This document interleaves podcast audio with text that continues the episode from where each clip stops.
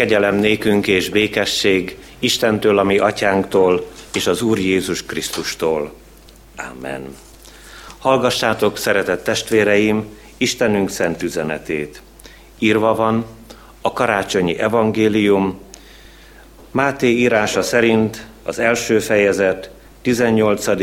és következő verseiben a fejezet végéig, a 25. versig.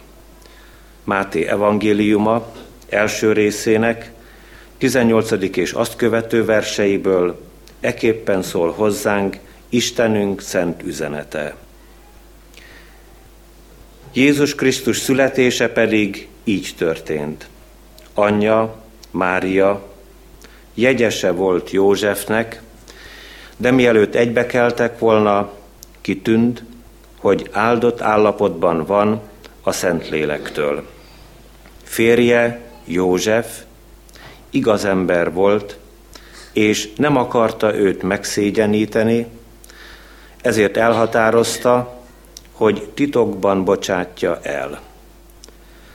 Amikor azonban ezt végig gondolta magában, íme az Úrnak angyala megjelent neki álmában, és ezt mondta, József, Dávid fia, ne félj magadhoz venni feleségedet, Máriát, mert ami benne fogand, a Szentlélektől van. Fiút fog szülni, akit nevez el Jézusnak, mert ő szabadítja meg népét bűneiből. Mindez pedig azért történt, hogy beteljesedjék, amit az Úr mondott a próféta által. Íme a szűz fogan méhében fiút szül, akit Immanuelnek neveznek, ami azt jelenti, velünk az Isten. József pedig, amikor felébredt álmából, úgy cselekedett, ahogyan az úrangyala parancsolta neki, magához vette feleségét, de nem érintette addig, amíg meg nem szülte fiát, akit Jézusnak nevezett el. A kegyelemnek Istene tegye megáldottá szent igéjének meghallgatását, szívünk befogadását és megtartását. Jöjjetek, hajtsuk meg fejünket az Úr előtt, imádkozzunk. Drága édesatyánk, örökké való Szent Istenünk, csodálatosak, néha érthetetlenek, a Te útaid, ahogyan közelítesz hozzánk, a legnagyobb halálos szeretettel, hiszen ide adtad, földre küldted egyszülött fiadat, ékes mennyországból, érkezett ő mi hozzánk, kicsin gyermekként, csecsemőként, hogy hatalmas szabadítóvá legyen, hogy életét adja váltságul sokakért, hogy megfizesse a mi bűneinknek adósságát, és hogy egyszer általa majd mi is hozzád mehessünk. Hányszor próbáltuk megérteni az értelmünkkel, azt a titkot és azt a csodát, amelyet te végbevittél.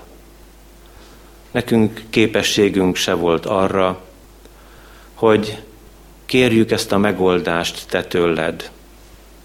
Bűneink sötétségében veszteglő népetként jártunk, éltünk nemzedékről nemzedékre, Ádámtól és Évától kezdve cipeltük magunkkal a bűnnek a terhét, és te a legjobb megoldást készítetted.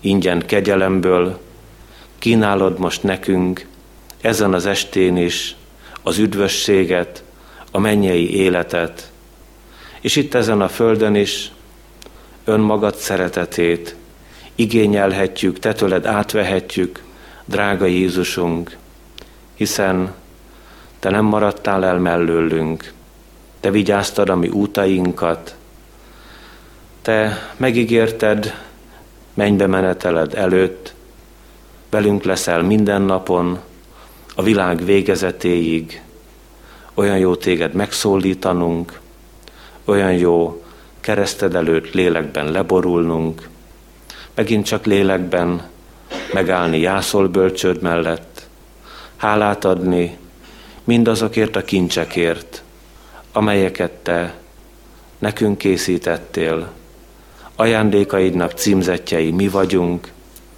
bár mi is tudnánk vinni valamit te neked, de kezünkben csak a szegényes szívünk van, mit adhatnánk oly fenségnek, oly dicsőséges Úrnak, aki te vagy, aki egy az atyával és egy a szent lélekkel. Azért kérünk, teted most nyitottá, ami szívünket és egész életünket kincs özönöd előtt, ajándékozz meg önmagaddal minket. Hallgass meg könyörgésünkben, szent lelkedért kérünk. Amen. Az az ige, amely írva van, a Máté evangéliumában olvasható, az első fejezet 23. versében eképpen.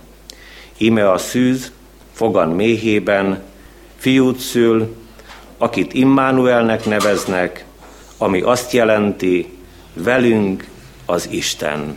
Eddig Isten üzenete. Szeretett gyülekezet, kedves testvéreim! Karácsony szenteste, áldott az ige, ahol az Úr Jézus Krisztus önmaga zörget, ami szívünknek az ajtaján, és bár lehet, hogy meglepő üzenetet készít, ezen az estén, mintha nem lenne karácsonyfa alá való, oda elhelyezhető, az a néhány gondolatsor, ami ezen az estén elhangzik, mégis fogadjuk az ő kezéből engedelmességgel és örömmel.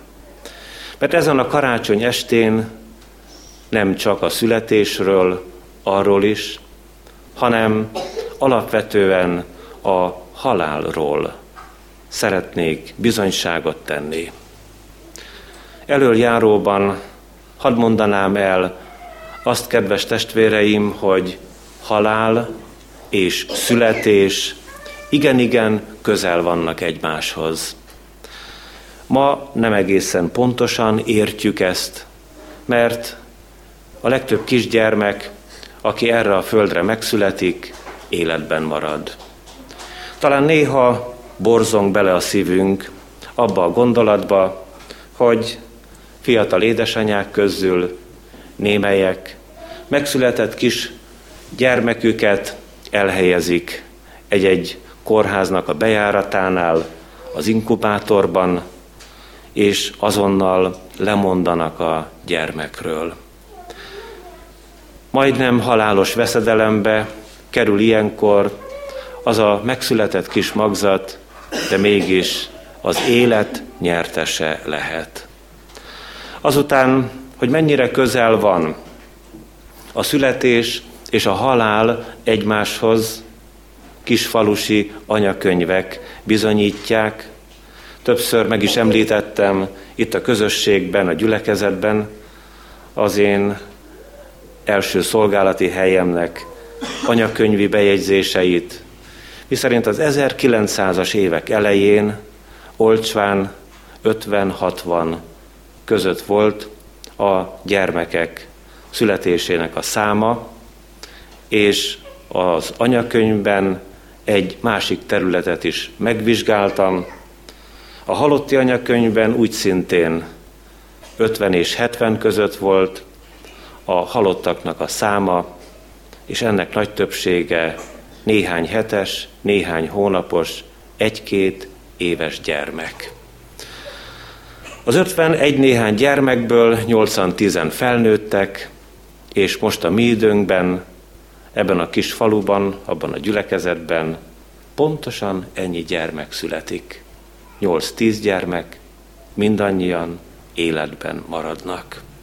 Eltelt egy évszázad, megoldódott egy testi, mondanám így, egészségügyi probléma, és helyébe lépett egy lelki probléma.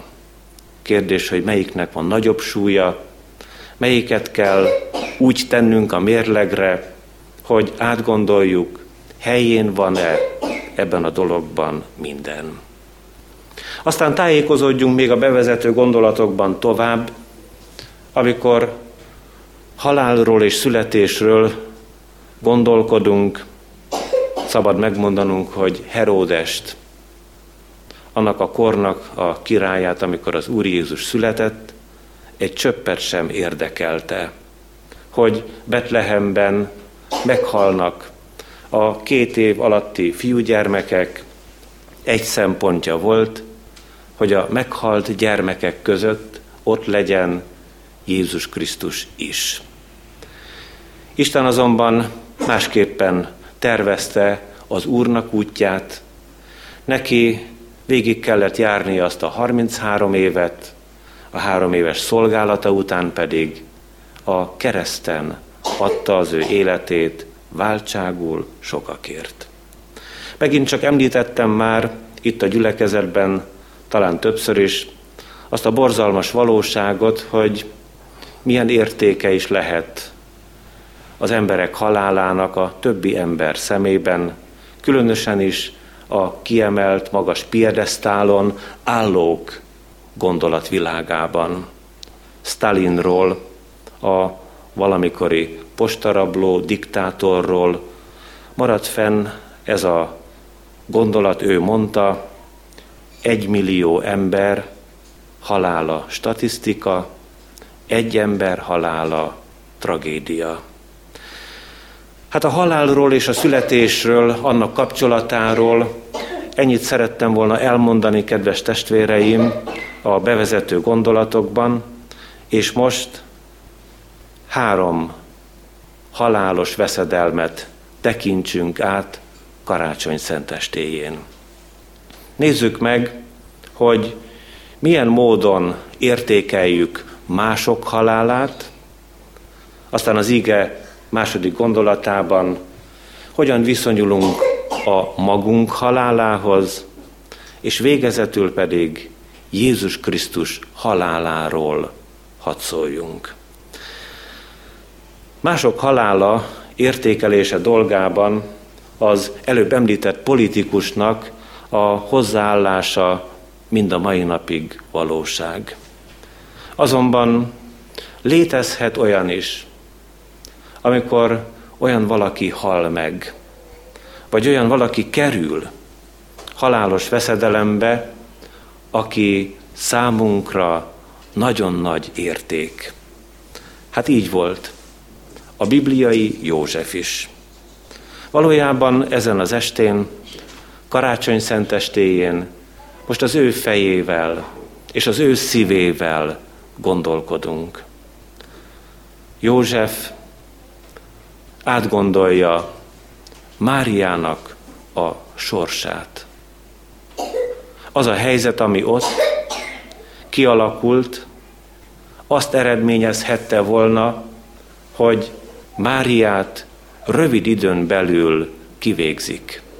A kor szokása szerint, aki a jegyesség ideje alatt gyermeket várt, azt a kapuban ülő bírák felhatalmazása alapján megkövezik, meg kell halnia. József mit kellett hát, hogy végig gondoljon? Hogy menthetné meg annak az életét, akit szeret?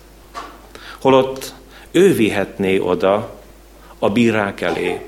Ő mondhatná el ezt a szomorú vádat, hogy ezt az egészet, ami itt történik, ő nem érti, és a bírák hozzák meg a maguk döntését.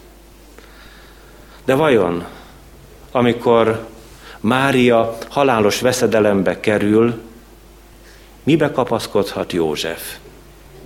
Hiszen említettük, hogy szereti ezt a fiatal leányt, szívéből szereti. Hát ebben a helyzetben, kedves testvéreim, kevés a bizalom, és kevés a hit. És milyen jó, hogy József szívéből szereti Máriát. mert ehhez a megoldáshoz jut el. A szeretet megoldásához. Hogyan is olvassuk a szeretet himnuszában? Ha egész hitem van is, szeretet pedig nincsen én bennem, semmi vagyok. A szeretet meghaladja a hitnek az ajándékát. A szeretet fölötte áll a bizalom dolgának, és József gondolkodik, mihez nyúljon hát, amikor az általa szeretett személy, Mária halálos veszedelemben van. Hát önmagától lépeget. És amikor önmagától lépeget, azt gondolja végig, titokban elbocsátja az általa szeretett szemét, hadd menjen a maga útján, hadd maradjon életben. De majd az ige második gondolatában meg fogjuk érteni, hogy milyen nehéz is lehetett tovább élni Józsefnek ezzel a teherrel, amit ő kigondolt. Titokban elbocsátja Máriát. Reményik Sándor írt egy nagyon szép verset Józsefről. Rövid kis vers, hadd olvassam fel ezen a szép estén előttetek. József az ács Istennel beszél. Magasságos, te tudod, nehéz ez az apaság, amit az én szegény vállamra tettél. Apja volnék, és mégsem az vagyok. Ez a gyermek, ha szemébe tekintek, benne ragyognak nap, hold, csillagok. Anyja szemei, s a te szemeid, Istenem, a te szemeid azok. Gyönyörűséges és szörnyű szemek. Oly ismerősek, s oly idegenek. Ez az ácsműhely, ezek a forgácsok. Mit tehettem érte? Mit tehetek? Én tanítottam fogni a szerszámot, mégis ráfogják majd a kalapácsot. Úgy félek. Mi lesz? Most is ki tudja, merre kódorog. Tekintetétől tüzet fog a műhely, tüzet fog a világ, és egyszer ellobog. Ó, jó volt véle Egyiptomba futni, és aztán is óvni a lépteit fel a templomig, Jeruzsálemig, míg egyszer elmaradt. Ó, jó volt, míg parányi rózsaújja borzolta szürkülő szakállamat. Ezüst nyomot hagyott már akkor is, komoly nyomot parányi rózsaújja. S most olyan más az útja. Vezetném, és ő vezet engemet. Csak azt tudom, a te utadon jár magasságos, de ki tudja a te ösvényedet. Te vagy az atya, én senki vagyok. Az evangéliumban hallgatok, s hallgat rólam az evangélium. Kedves testvéreim, ebben a versben, de az ígében is. József úgy van előttünk, mint aki nem érti a dolgokat. Egy bonyolult világban, egy nagyon bonyolult helyzetbe került, nagyon félelmetes valóság szakadt rejá, és most neki két rossz közül kell döntenie, hogy a kisebbik rosszat válassza, ezért az életre szavaz. Máriának nem szabad meghalnia, hanem inkább maradjon a szégyen. Nem érti József a dolgokat. Ahhoz, hogy jól tudjunk tovább menni, Isten igéje gondolataiban, most hallgassunk meg egy kis éneket. Ennek az éneknek a szövege néhányunk számára talán már ismerős is lesz.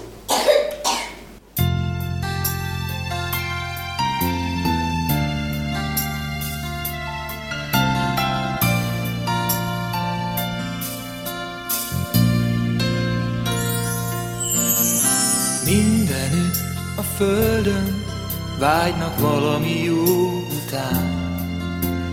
Minden ember keresi, hol a boldogság. Sok mindent elérhet, mégis üres maradhat a szív. Ha nincs benne igazi érték, mely mindenen átsegít. Az élet néha bonyolult, nem is mindig értem én. De kell, hogy a szívben ott legyen a hit, szeretet, remény. E három dolog közül legnagyobb a szeretet, mert mindent elhordoz, s ha kell, sok vétket elfedez. A szeretet nem fogy el sosem, a szeretet átvisz az életen, mindent elhisz és remél,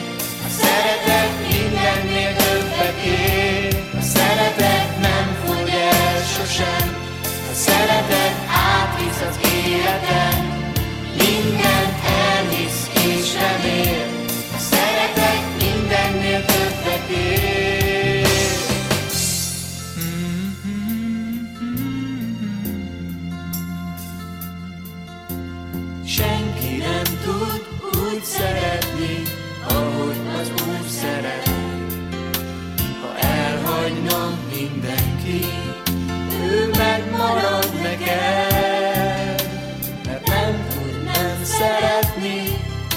Hiszen ő a szeretet. Mindent elhordoz, ha kell, sok vétket elfedez.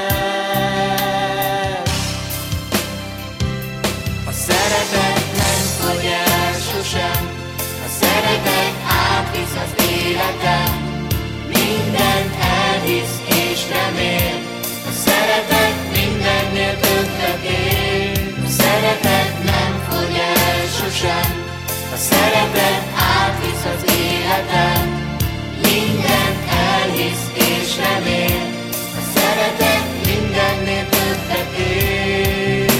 A szeretet Istene téged is elér, ha nyitva a szíved, és oda még befér, ha nem vagy telve indulattal, gyűlölettel és haraggal. A szeretet megtalál bárhol is legyél,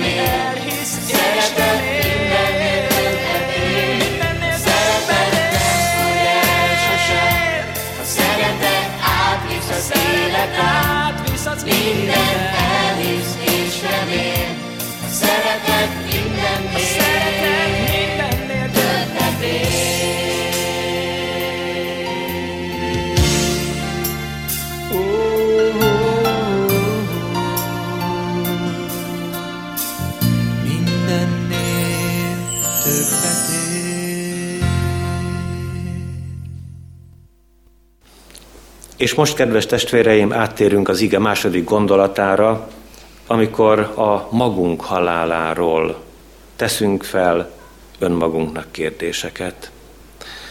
Mások halála dolgában már hallottuk, hogy azért lehetnek megrázó helyzetek, ha olyan valakire tekintünk, aki ott van a szívünk közepén, akit szívünk szeret. De akárhogy próbáljuk is megközelíteni a dolgot, az ember számára mégis a legrettenetesebb, a legfélelmetesebb a saját maga halála. József, amikor önmagától gondolkodott és titokban akarta elbocsátani Máriát, azt érezte, lelkileg ebbe én is belehalok. Ebből nincs menekvés, hiszen József szerette Máriát. Nem volt értelmes az élet, József számára Mária nélkül. Vajon mihez is kezd a holnap, a jövő teljesen értelmetlen nélküle? Mit ér az élete? És amikor ebben a halálos gyötrődésben elaludt, Isten elküldte az ő angyalát. És Isten angyala Józsefnek a szívében mindent gyönyörűen elrendezett. Mennyire jó, hogy az élet mélységeiben vagy magasságaiban, győzelmeiben vagy félelmetes bukásaiban nem vagyunk egyedül. Isten elküldi ma is az ő angyalát. És zörget a szívünkön, és elmagyaráz nekünk mindent. Hogyan is történt József felhajdanán. Jött az angyal, és legelőször is azt mondta ennek az ácsmesternek, hogy ne félj. Ne félj magadhoz venni Máriát, mert aki benne fogantatott, a Szentlélektől van. Nem, hogy nincs semmi baj, hanem akár te veled, de még inkább Máriával. E világ történetének a legnagyobb dolga fordul meg. Szabadító fog születni a világra. Isten a te jegyesedet szemelte ki. Kereste meg, hogy az üdvözítőnek az édesanyja legyen, ne félj hát. Szeressed tovább. Vedd magadhoz. De nagy dologám az engedelmesség. József felébredt az álmából, szerette tovább Máriát. Magához vette, vigyázott rejá. Megtörte annak a kornak a szokását. Mert a jegyesség után egyesztendővel lehetett hazavinni feleségként a jegyest.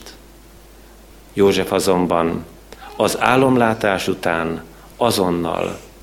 Magához vette Máriát, mert szüksége volt Máriának arra, hogy valaki védje, hogy valaki vigyázzon rá, igen, hogy valaki szeresse őt, hogy gondot viseljen róla, hogy semmilyen módon, semmilyen baj ne történhessen Jézus Krisztus édesanyjával és a megszületendő üdvözítővel. A magunk halála az Isten szeretetében megoldódik, kedves testvéreim, itt ezen a földön, földi körülményeink között. Csak legyen nyitva a fülünk és a szívünk.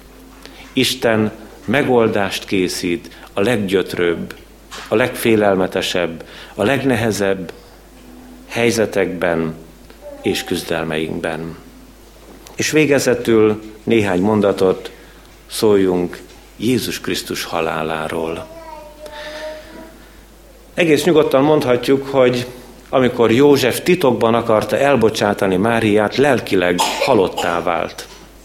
Azt mondtuk az ő gondolata szerint, hogy mit ér az ő élete Mária nélkül.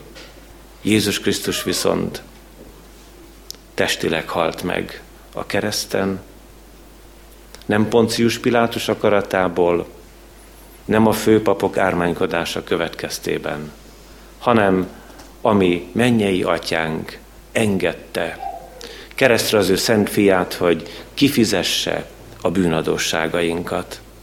Ahhoz, hogy Mária életben maradjon, kellett az, hogy lelkileg József meghalljon. Ahhoz pedig, hogy mi életet kapjunk a mennyben, kellett, hogy meghalljon az Úr Jézus Krisztus a kereszten, a Golgotán.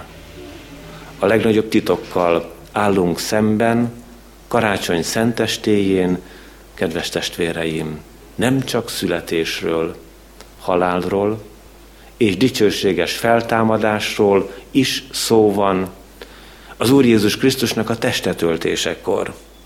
Milyen az örök élet, milyen a bűneink bocsánata.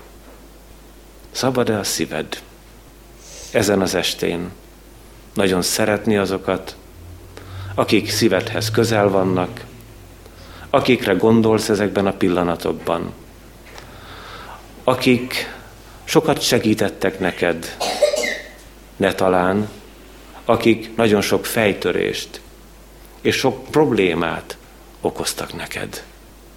De mégis szíved része ők, mégiscsak sokszor együtt töltöttetek éveket vagy évtizedeket, sok könyhullatás és sok mosoly övezte a ti együttes útatokat. Milyen jó, hogy most mindannyiunké lehet Isten kegyelméből az örök élet, amelyet nekünk készített, Jézus Krisztus az ő halálában és feltámadásában. Amen. Imádkozzunk! Köszönjük, jó Úrunk, ezt az estét, amikor bár valamilyen nehéz terhet tettél a szívünkre is, meg a vállunkra is, amikor halál felől engedtél gondolkozni, de mégis tudjuk, te nálad van az élet, te benned van az élet. És ott az Atya jobbján többé sem te rajtad, sem azokon, akik oda eljutnak a te kegyelmedből, nem uralkodhat a halál, hanem gyönyörű és boldog életet kínálsz már itt a földön vándorló népednek. Hitáltal elfogadhatjuk ezt az életet, amelyiknek nincs vége, mert a te uralkodásodnak sincs vége. Mert te dicső és hatalmas úr vagy, és legyőzted a halált, és megtörted a halálnak az erejét. Csodálatos, hogy bennünket ennyire megkülönböztettél, hogy ennyire odafigyelsz a mi személyes életünkre, hogy egyszer majd veled lehessünk. Segíts vándorútunkon, adj engedelmes szívet, adj készséget arra, hogy kövessünk és szeressünk téged.